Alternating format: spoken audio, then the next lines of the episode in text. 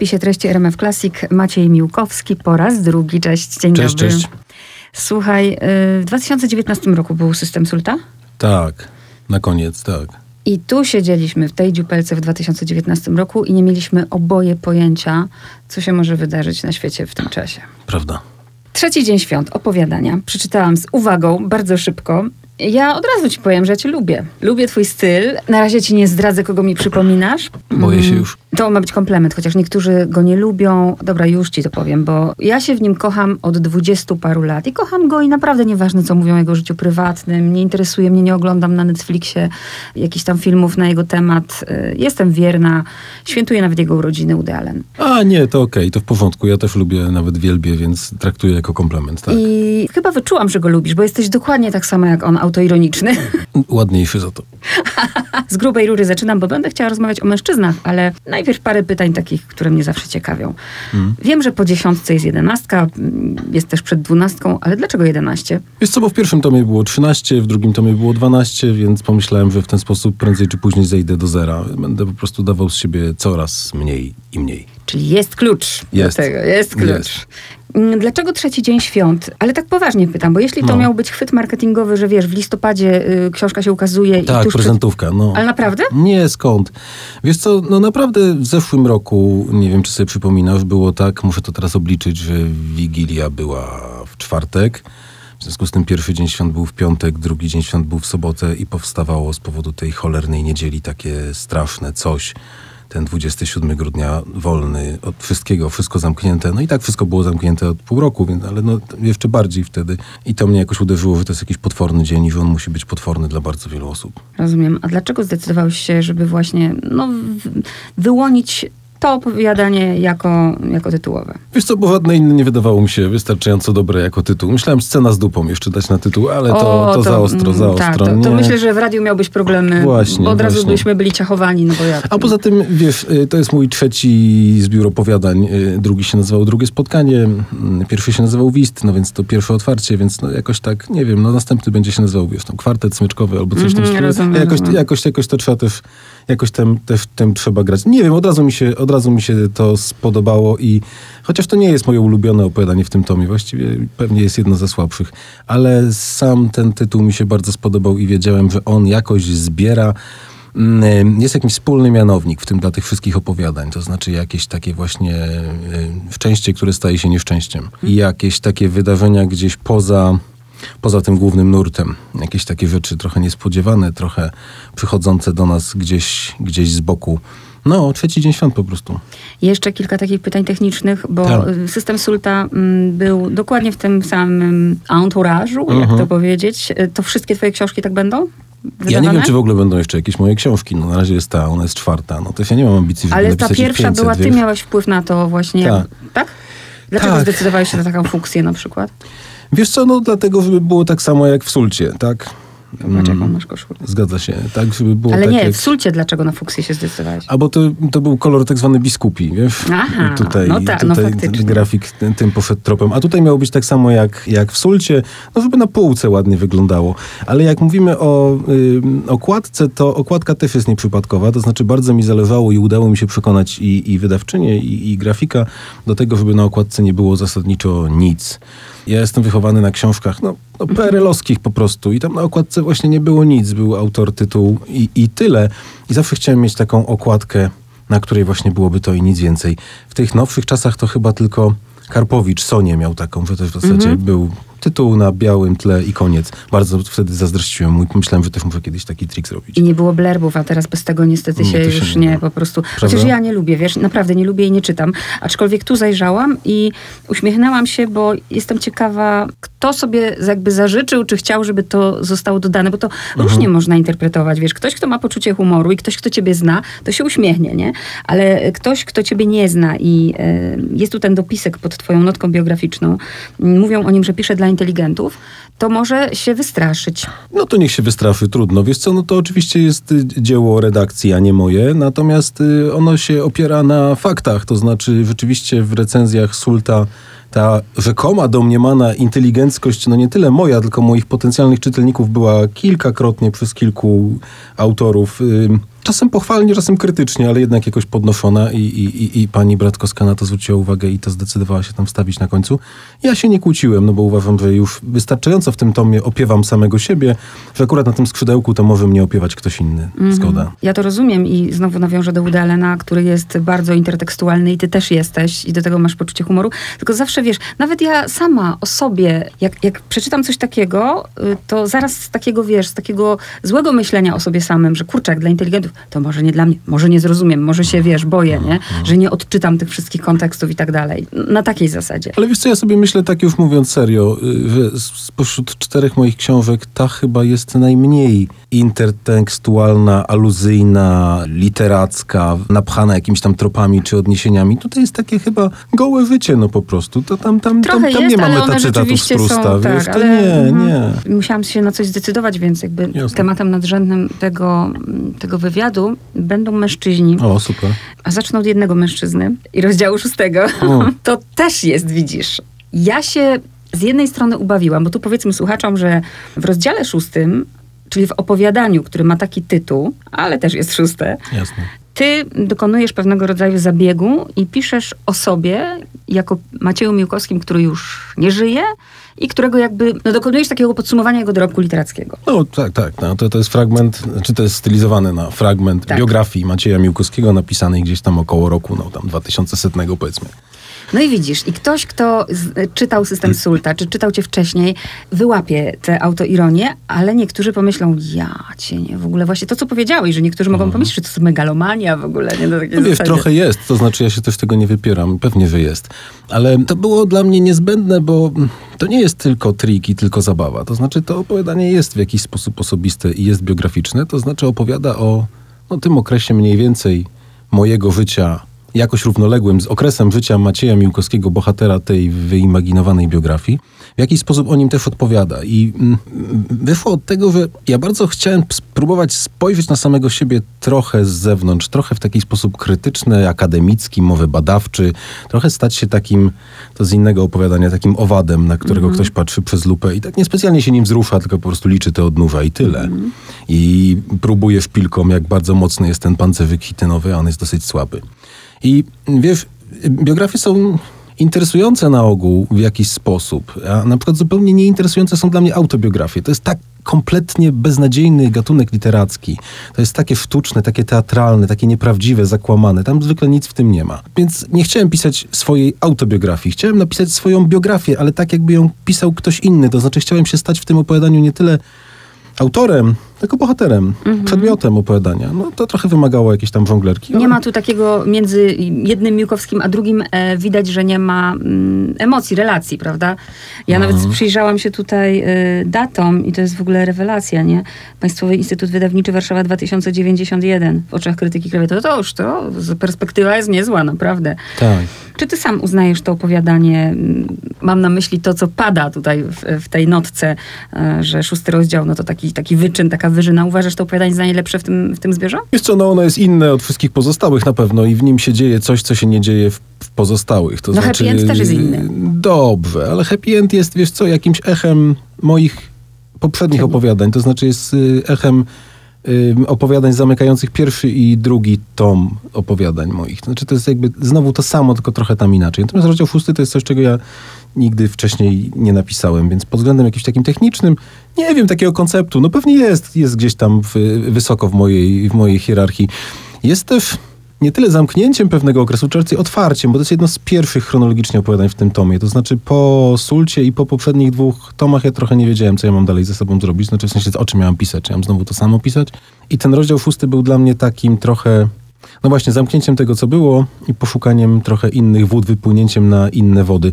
A z drugiej strony to opowiadanie jest dla mnie też takim wentylem, bo ja się tam trochę meta poziomowo, meta literacko, postmodernistycznie wyszalałem w tym opowiadaniu i to pozostałych 10, no to już są takie bardziej przyziemne i wyciowe i, i ja już się troszeczkę uspokoiłem. Ale po też bardzo ważne. I do nich Mhm. właśnie, wiesz, tak sobie od tego zaczęłam.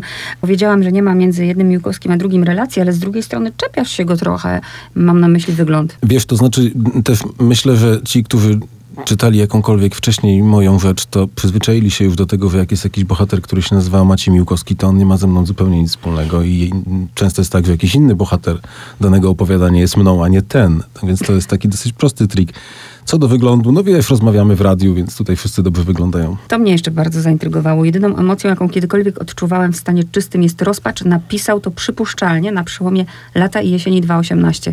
Masz taką wiedzę, co się działo na przełomie lata i jesieni 2018 u Macieja Miłkowskiego? Bardzo bym chciała wiedzieć. No tak, on był prawdopodobnie wtedy w rozpaczy, skoro Ale co tak się, sam co napisał. się działo w jego życiu, że był w takiej rozpaczy? Może właśnie nic.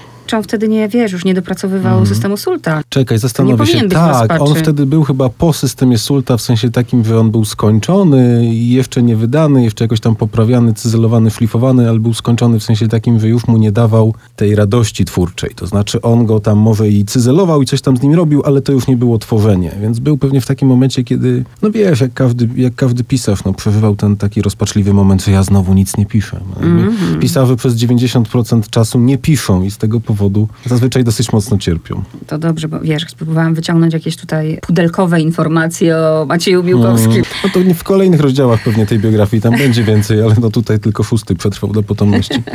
No tak sobie fajnie żartujemy. Mm, A teraz do rzeczy ważnych. Dobra, wyjdę od tej zmiany. No o wszystkich opowiadaniach nie opowiemy, ale powiedziałam, że porozmawiamy o mężczyznach, bo bohaterem i, i przeważnie używasz tutaj pierwszej osoby liczby pojedynczej. Jest to narrator pierwszoosobowy, jest to mężczyzna. Ja nie wiem, czy go nazwać, bo nie wiem, nie wiem czy ty, je- ty wiesz, bo ty jesteś psychologiem, czy ktoś, kto jest e, stalkerem, dręczycielem, to jest to uzależnienie, czy jest to choroba psychiczna? Wiesz co, ja myślę, że to nie jest jednostka chorobowa, natomiast jest to jakiś wzorzec zachowania, jest to jakiś sposób zaspokajania swoich potrzeb, których ja bym tak jednoznacznie i, i z góry nie potępiał. E, Jest to patologiczny sposób realizacji Ale- pewnych ale potrzeb, nie jest ale te właśnie- potrzeby są faktem. No. Ale nie jest to właśnie, że on musi, to nie jest uzależnieniem? Wiesz co, ja wierzę w to, że jakby znalazł lepsze sposoby i lepsze drogi realizacji tych potrzeb, to by porzucił te niedobre i nieskuteczne, ale mm, żyjemy w takim, a nie innym społeczeństwie, które oferuje nam mało prawdziwych relacji, prawdziwej bliskości, prawdziwej serdeczności. Stąd prawdopodobnie wielu z nas wpada, no, jakbym powiedział, uzależnia się to, to bym, to bym poparł jakoś tę twoją tezę, a nie chcę tego jednoznacznie robić. Wpada w jakiś rodzaj relacji patologicznej właśnie, ale z drugiej strony coś tam im zaspokajającej. Tyle możemy słuchaczom, żeby troszeczkę ich zachęcić, że w tym opowiadaniu no, mamy dręczyciela, e, dręczyciela, stalkera, który tam wystawał pod e, balkonem e, kobiety, no i trafia na terapię. Ta terapia zmienia jego życie, aczkolwiek mm, to jest też dwuznaczne, co mu ta terapia daje i dlaczego będzie ją kontynuował. Z tych wszystkich bohaterów, z tych wszystkich opowiadań, e, on jest, naj, on jest bardzo inteligentny. Bardzo inteligentny. On jest pacjentem, a z drugiej strony można powiedzieć, że on, jak na szachownicy, doskonale zna ruchy swojej terapeutki. No wiesz, wydaje mu się. Wiesz, tak trochę prześmiałeś tu moim zdaniem terapeutów. Wiesz co, może nie tyle prześmiałem, co dałem wyraz y, frustracji mojej własnej i pewnie wielu innym, y, frustracji wielu innych no, moich kolegów, koleżanek po fachu. To znaczy takiej frustracji, że ta nasza praca, praca terapeutyczna czasami po prostu zupełnie nie działa. A czasami działa do pewnego momentu, a potem, kiedy już na przykład ją zawieszamy, czy kiedy no, no, ci nasi podopieczni gdzieś tam znikają z pola widzenia, no to przestaje działać. To znaczy tak bardzo często tej zmiany po prostu nie ma, albo ona jest tak tylko na chwilę. Myślę, że to wielu psychologów z czymś takim się gdzieś tam zderzyło i zetknęło. To jedno, ale brzmi pesymistycznie. Tutaj nie będziemy zdradzać zakończenia. No bo to tak jakbyś chciał powiedzieć, że zmiana jest niemożliwa i zawsze pozostaniemy tacy sami, z czym ja się na przykład nie zgadzam. Jasne, że zostanę, wiesz, w pewnych schematach i, i starych nawykach zawsze, ale to nie znaczy, że nie ma sensu chęć tej zmiany i chęć pracy nad sobą. Wiesz co, był taki stary dowcip o terapii małżeństw i tam jest taka puenta, że, że on mówi, no bo ona się zmieniła, a ona mówi, no bo on się nie zmienił. Więc zarówno zmiana, jak i brak zmiany może być równie, równie, równie zła. Czy ludzie się zmieniają? Ja mam taką obawę, że niestety jest w nas bardzo stały i bardzo nieruchomy kościec i że bardzo, nie chcę powiedzieć wszyscy, ale bardzo wielu z nas ma tendencję do tego, aby w podobnych okolicznościach zachowywać się znowu tak samo jak wcześniej. Te trzy kropeczki są bardzo y, istotne u ciebie, zauważyłam, ale właśnie y, ch- chodziło o to, że mm, aha, no to zostanę terapeutą. No to coś jak e, niepijący alkoholik, trzy kropeczki. Co masz do terapeutów niepijących alkoholików? Eee. Co uważasz, że taki człowiek nie może zostać terapeutą? Może, ale wiesz co, jest taki, e, takie przekonanie, że właśnie taki człowiek, mający osobiste doświadczenia, jest lepszym terapeutą niż inni. Mi się to nie wydaje prawdziwe. Wydaje mi się to zupełnie ze sobą nie skorelowane.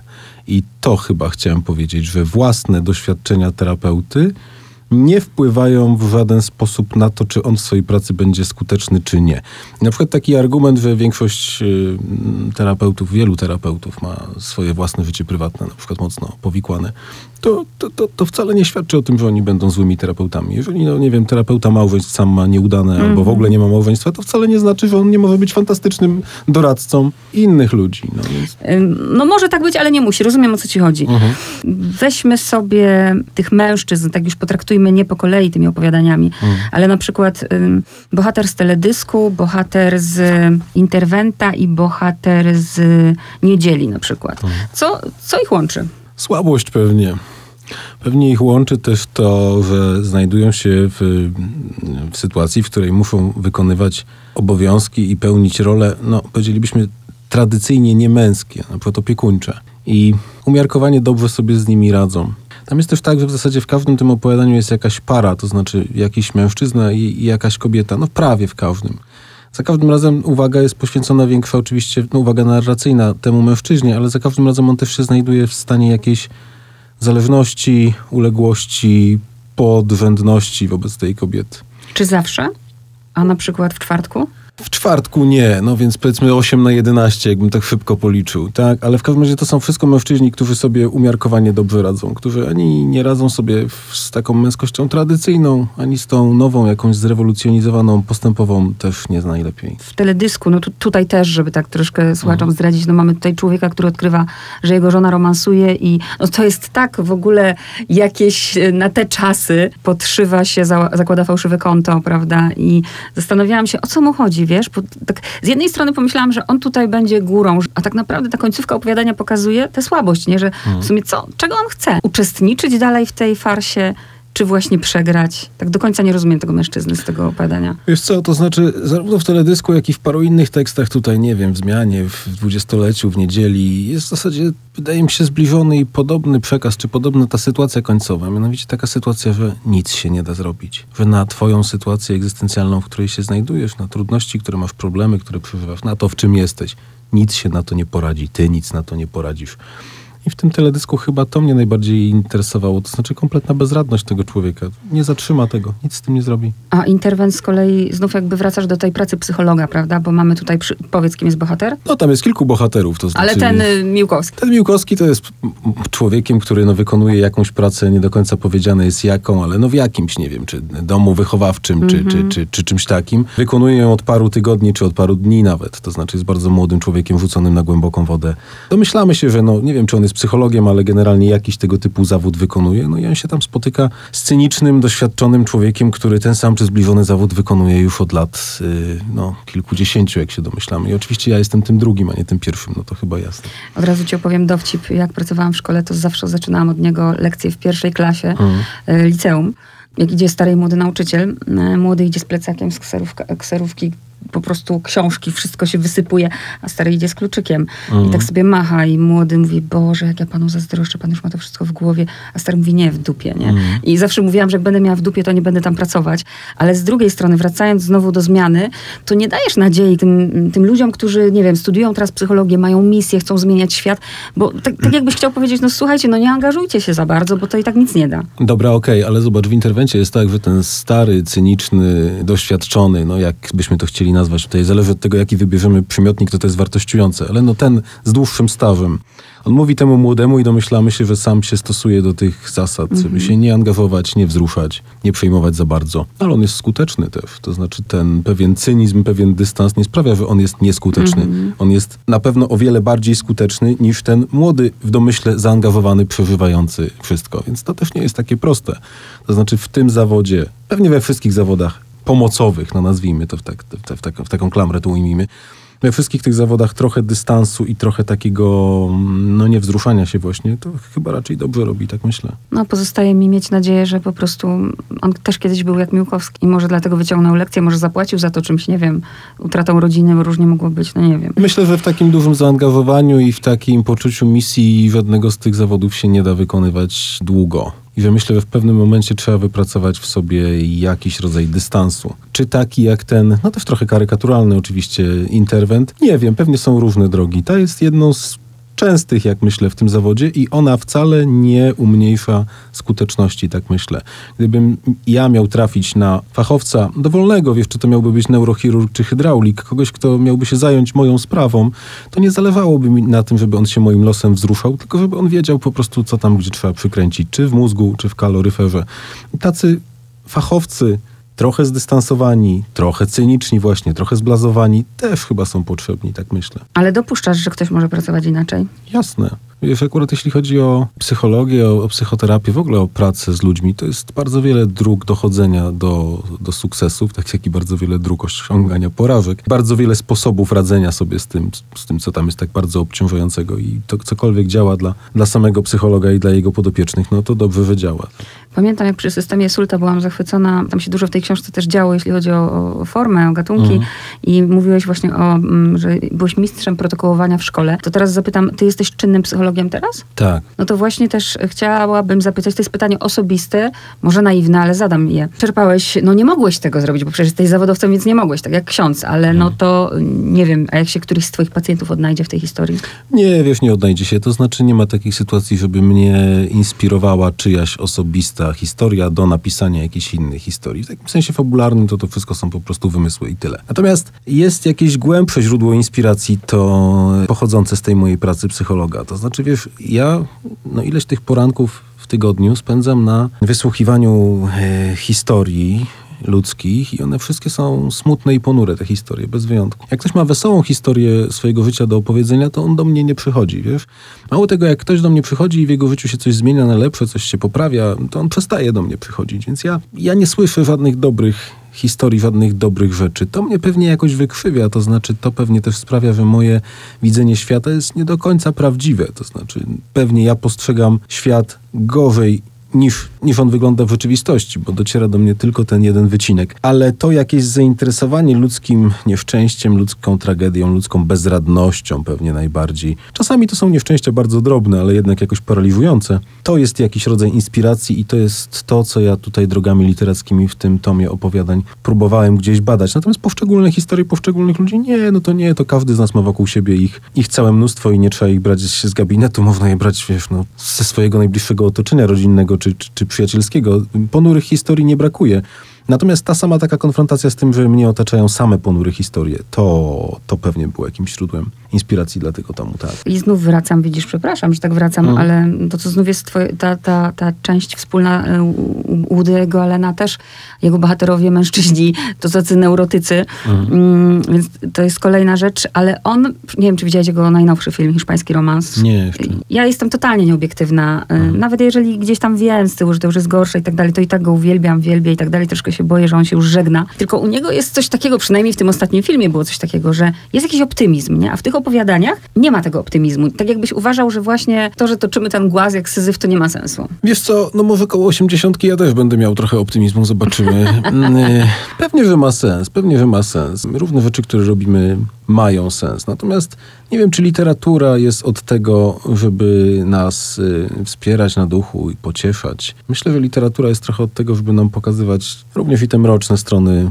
nas samych, innych ludzi wokół nas. Natomiast refleksja nad tym, co w nas niedobre, nieudane, niepełne, niedoskonałe, no to ona oczywiście może prowadzić do jakiegoś doskonalenia samego siebie, do zmieniania samego siebie. Natomiast myślę, że rolą literatury nie jest do końca pokazywanie tej drogi, którą, nie wiem, sam człowiek czy ludzkość w ogóle mogłaby podążać, Rolą literatury jest pewnie opisywanie stanu, w jakim naprawdę jesteśmy, a co z tym pojedynczy człowiek czy ludzkość globalnie zrobi, no to to chyba już nie jest zadanie literatury pięknej, tak myślę. Dla mnie takie dwa opowiadania mocne, to był czwartek, właśnie nie o. będę tylko poruszać, żeby nie zabierać przyjemności, e, i niedziela też. Myślę w ogóle, że to jest pole do dyskusji, zresztą jak wiele z tych opowiadań, ale dwudziestolecie z kolei. Co wierzysz ty jako Maciej Miłkowski w przypadek przeznaczenia? Przypadek, tak. To znaczy nasze życie jest y, zupełnie i całkowicie losowe. Mamy mamy wpływ na bardzo niewielką przestrzeń naszego życia, na bardzo niewielki zakres. Decyzje, które podejmujemy, na coś tam oczywiście wpływają, coś tam w naszym życiu zmieniają, ale to jest tylko bardzo niewielki procent naszego życia. To, to co jest ym, polem naszych jakichś tam świadomych działań. Cała reszta to jest zupełnie i całkowicie losowa. Dwudziestolecie pokazuje no, taką trochę absurdalną sytuację, gdzie jakiś przypadek czy jakaś losowość zaważyły chyba mocno na czyimś życiu. Ale z drugiej strony, czy ta historia, czy ten bohater, czy to, to, cię przekonuje? To znaczy, czy ty wierzysz w to, że naprawdę to miało decydujący wpływ na jego życie, że ta historia, no jakaś tam, myślę, możemy zdradzić, historia jakaś tam miłosna, której ostatecznie nie było, czy która gdzieś tam zdechła, no po prostu. Czy to tak naprawdę zadecydowało o tym jego gdzieś tam domyślnym nieszczęściu? Pewnie nie. Pewnie on w tej nieudanej historii lokuje bardzo Dokładnie. wiele swoich jakichś tam porażek i rozczarowań, mówiąc sobie, że gdyby wtedy, 20 lat temu, to całe życie byłoby zupełnie inne. Może by było, może by nie było. To jak sobie właśnie nadajemy znaczenie niektórym rzeczom Tak. na takiej zasadzie. Czy ty jest wszystko, co w opowiadaniu być powinno, włącznie z tym, że nie tyle motywem, no bo każdy, każdy tytuł twojego opowiadania znajduje też swoje odzwierciedlenie w tym opowiadaniu. Ono nie zawsze jest jakby motywem, ale jest. Ty się wzorowałeś na... y, Masz jakiegoś mistrza od opowiadań? No, bardzo wielu mam mistrzów od opowiadania. Nazwiskami mam jechać? Kogo czytałeś przygotowując te opowiadania? Nikogo specjalnego raz jeszcze, żeby nie miało to na mnie bezpośredniego wpływu, bo nie lubię takich wpływów bezpośrednich. Natomiast jest paru takich ludzi od opowiadań, do których stale wracam. Myślę, że najbardziej Cortazar. To jest facet, którego powieści od dłuższego czasu do mnie nie przemawiają. Przy kolejnych odczytaniach, drugim, trzecim, czwartym, mówią mi coraz mniej, a w zasadzie nie mówią mi już nic. Natomiast opowiadania mogę czytać bez końca. Jest w nich taka koncentracja na szczególe, jest w nich, no właśnie, ten przypadek ludzkiego losu, jest w nich taka niepełna wiedza bohatera o samym sobie, również autora o swoim bohaterze. Jest w nich taka, ja wiem, taka jazzowość trochę, taka raczej improwizacja. To raczej nie jest z nut, tylko to raczej jest z palców grane. Co mi odpowiada, co mnie jakoś przekonuje, co wydaje mi się też realistyczne, w sensie, że to jest prawdziwy sposób mówienia o ludzkim losie, bo odpowiadający temu, jaki ten ludzki los często jest. Więc to jest jakby taki filar dla mnie bardzo, bardzo stały. A poza tym, wiesz, no bardzo lubię wracać do tych, którzy mnie czymś zaskakują, no taki Edgar Allan Poe na przykład. W zasadzie każde jego opowiadanie to jest wynaleziony osobny gatunek literacki. To jest facet, który nie robi dwa razy tego samego, bo i po co. To też jakby zawsze bardzo do mnie mocno przemawiało. Oczywiście Nabokow i jego opowiadania, ale też i Hemingway. Kolejny facet, którego Czekam na jakieś powieści, polskie nazwisko. którego powieści czytać nie mogę, opowiadania, opowiadania tak, polskie nazwisko. Nie, nie będzie Nie polskiego lubisz. Prusa? Ja uważam, że mistrzowskie są jego opowiadania. Żyłbym bez nich. E, No wiesz, to jakby to nie jest, nie jest sport, to jakby to nie jest Rozumiem. tak, że coś jest obiektywnie lepsze albo nie. Po prostu czasami coś cię porusza na tyle i zostaje w tobie, bo to też jest tak, że książki pracują w nas po przeczytaniu. Czasami wiele miesięcy, nawet wiele lat po przeczytaniu. Coś do nas po prostu wraca i, i, i to niekoniecznie musi świadczyć o maestrii literackiej, technicznej autora tych tekstów. Po prostu czasami coś gra z naszym życiem, czasami coś przypadkowo do nas wraca, jakiś motyw. Coś nam przypomina jakiś dawno przeczytany tekst. No i dla mnie ci, których wymieniłem, to byli, to byli ludzie, których, których, których teksty jakoś tam do mnie wracały. Z nowszych, yy, mm, z nowszych autorów oczywiście David Foster Wallace. Ym, oczywiście George Sanders. U nich Gdzieś zobaczyłam, że ktoś cię do niego porównał. Nie wiem, czy widziałeś to. Co wtedy czujesz? Nie, ja się nie obrażam, bo to jakby jest bardzo trafne. To znaczy u jednego i drugiego jest taki rodzaj obrzydliwości, może tak by trzeba powiedzieć, który ja gdzieś tu też, no nie chcę powiedzieć, że próbowałem osiągnąć, ale który wydaje mi się znowu prawdziwy i trafny. To znaczy nasze życie jest, czy bywa w taki właśnie sposób trochę, trochę odrażające. Tak jak opisuje to Wallace i Sanders. A jeśli mnie się to też czasami udało gdzieś tego dotknąć, no to, to, to byłbym bardzo zadowolony. Ale ja z kolei, jak mówisz, że trochę odrażające, to nie widzę w tym... Ja nie, nie, nie mam naleciałości jakiejś negatywnej. Po prostu takie jest. No tak, ale zobacz, jak popatrzysz na te 11 opowiadań na jej bohaterów, nawet nie mówię tych głównych bohaterów, no tych powiedzmy 11 facetów, którzy tam gdzieś tam występują, ale i tych wszystkich pobocznych, w zasadzie żadnemu z nich nie można postawić jakichś bardzo poważnych zarzutów. No może z wyjątkiem faceta z czwartku, no to jasne, ale pozostali, no to są ludzie, którzy mają jakieś słabości, robią jakieś świństewka, ale najwyżej drobne, z czymś tam sobie nie radzą, ale nie są jakimiś, e, jakimiś wyjątkowo odrażającymi wykolejeńcami, ale też chyba z żadnym z nich nie chciałabyś spędzić weekendu, ani umówić się na kawę, ani no już nie mówię o żadnych bezludnych wyspach. To są wszystko ludzie, u Wallace'a to, się, no, to, to są wywiady z paskudnymi ludźmi. Paskudnymi to chyba w wypadku tej mojej książki byłoby za, za mocne określenie, ale takimi może, może mało przyjaznymi, no. Nie chciałabym się chyba umówić na pewno tym z, z tym z niedzieli z tym z interwenta. Nawet się przez chwilę zastanawiałam, czy to Mhm. możliwe, żeby to był ten sam bohater.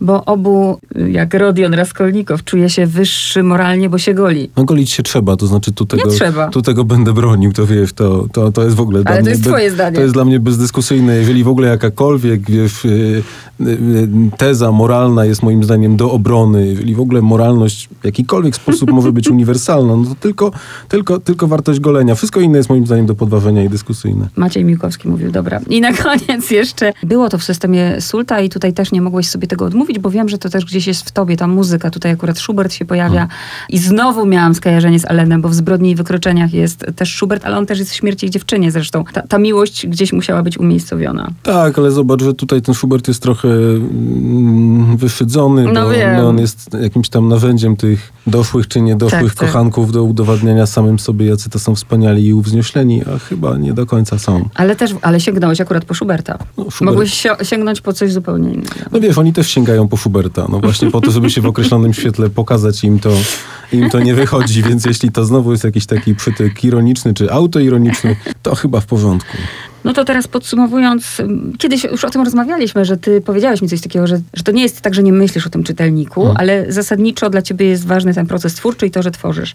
No dobra, ale mm, powiedzieliśmy mniej więcej, co znajdą ludzie w tych opowiadaniach. Czego ty byś chciał? No bo przecież chciałbyś, żeby ludzie czytali te opowiadania. Chyba tak. Chyba bym chciał. To znaczy, tak jak teraz sobie o tym rozmawiamy, jak książka jest już gotowa, to pe- pewnie, bym chciał. A jakby ktoś strzelił samobuja po przeczytaniu tych opowiadań, to jakbyś ty się czuł? Ja nie sądzę, żeby było takie zagrożenie. Wiesz, ludzie, e, ludzie robią to z zupełnie innych powodów, nie dlatego, że gdzieś coś przeczytają. Ludzie robią to na ogół z powodu bezsilności i bezradności. Myślę, że ta książka dla ludzi bezsilnych i bezradnych może być raczej źródłem pociechy, bo pokazywać im, że bardzo wiele osób wokół nich też jest bezradnych i że da się z tym żyć.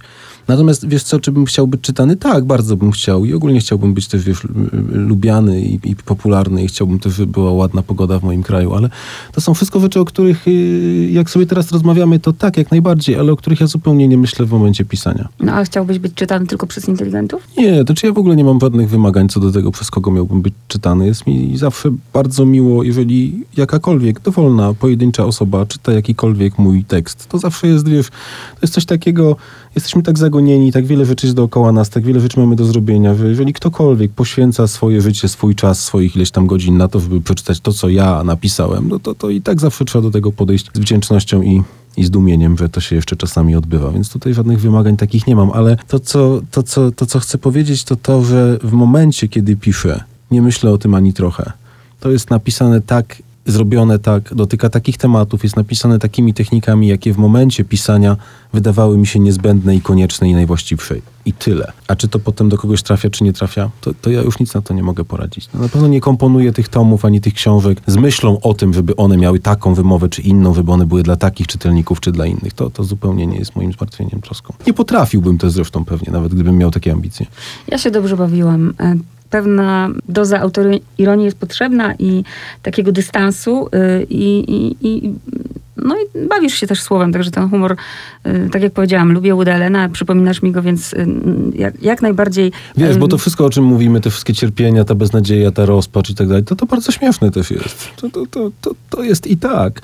Jest taki film Woody'ego Allena, ym, skoro już od niego zaczynamy, to możemy i na nim skończyć. Melinda i Melinda, Tak, tak? W którym w zasadzie ta sama historia może być opowiedziana na śmieszno i na smutno. I, I w zasadzie to jest i tak to samo.